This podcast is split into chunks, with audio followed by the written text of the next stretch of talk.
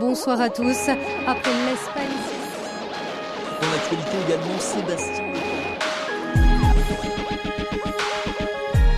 Reflet d'actualité. Une approche chrétienne de l'actualité de la semaine. Janvier sans alcool avec le pasteur Philippe Pénère. La tradition nous vient d'Angleterre. Elle s'appelle le Dry January. Entendez la traduction française Janvier sans alcool. L'idée est simple.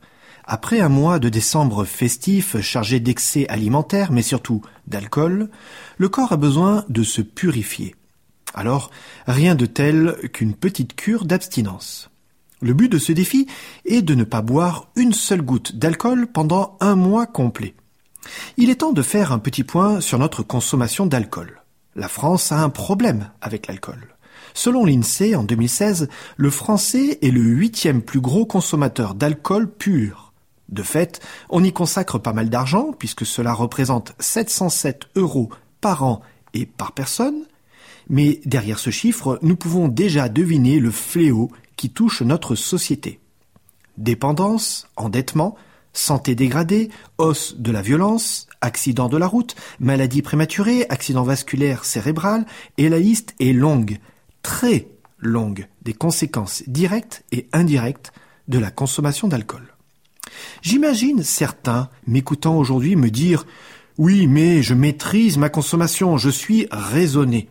Il est toujours curieux de se dire que oui, l'alcool est toxique, mais un petit peu, ça passe. Une fois n'est pas coutume, je voudrais vous partager une tranche de vie. Dans ma région d'origine, on initie les enfants très tôt à l'alcool c'est parfois dans le biberon, et ce n'est pas une métaphore. Enfant, on nous faisait goûter l'alcool sur un sucre pour adoucir le goût trop prononcé. C'était une sorte de rite initiatique. Je te fais goûter ce que tu pourras boire quand tu seras grand, quand tu seras un homme. Voilà ce que les adultes nous transmettaient sans dire un mot. Je viens vous présenter mes excuses pour la violence des mots qui vont suivre. Des années plus tard, mon oncle s'est pendu, rongé par l'alcool. L'alcool l'a petit à petit éloigné de sa femme, de sa famille, de ses amis. Puis il a sombré de l'alcool solitaire, l'alcool devient violent, l'alcool qui tue petit à petit. Était-il dépressif ou l'était-il devenu? Était-il malheureux ou l'alcool l'a-t-il rendu malheureux? Une chose est certaine, L'alcool ne l'a pas aidé, mais bien au contraire, l'a détruit. Elle a distillé son venin petit à petit dans les fêtes, les anniversaires, les soirées entre amis, et finalement l'a rongé de l'intérieur, tant au niveau du ventre qu'au niveau de l'esprit.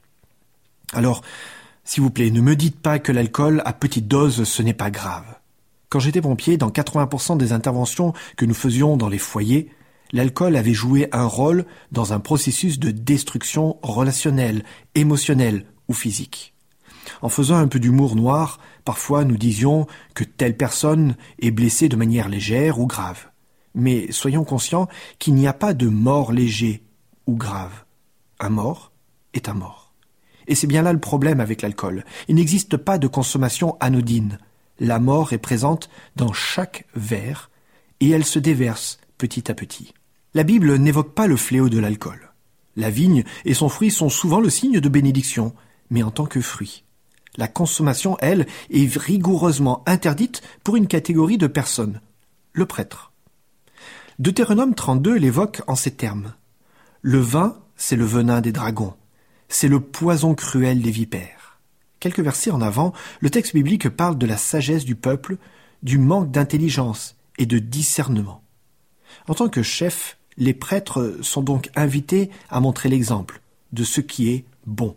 Je voudrais terminer cette chronique en vous exposant très clairement ma pensée. Aucun produit toxique n'est bon, même à petite dose. Il n'est que l'amorce, la porte d'entrée vers des malheurs beaucoup plus grands. Mon invitation n'est pas de faire un dry January, mais une abstinence permanente. Ainsi peut-être rendrons-nous notre monde moins malade, moins violent. C'était Reflet d'actualité, une approche chrétienne de l'actualité de la semaine à retrouver en podcast.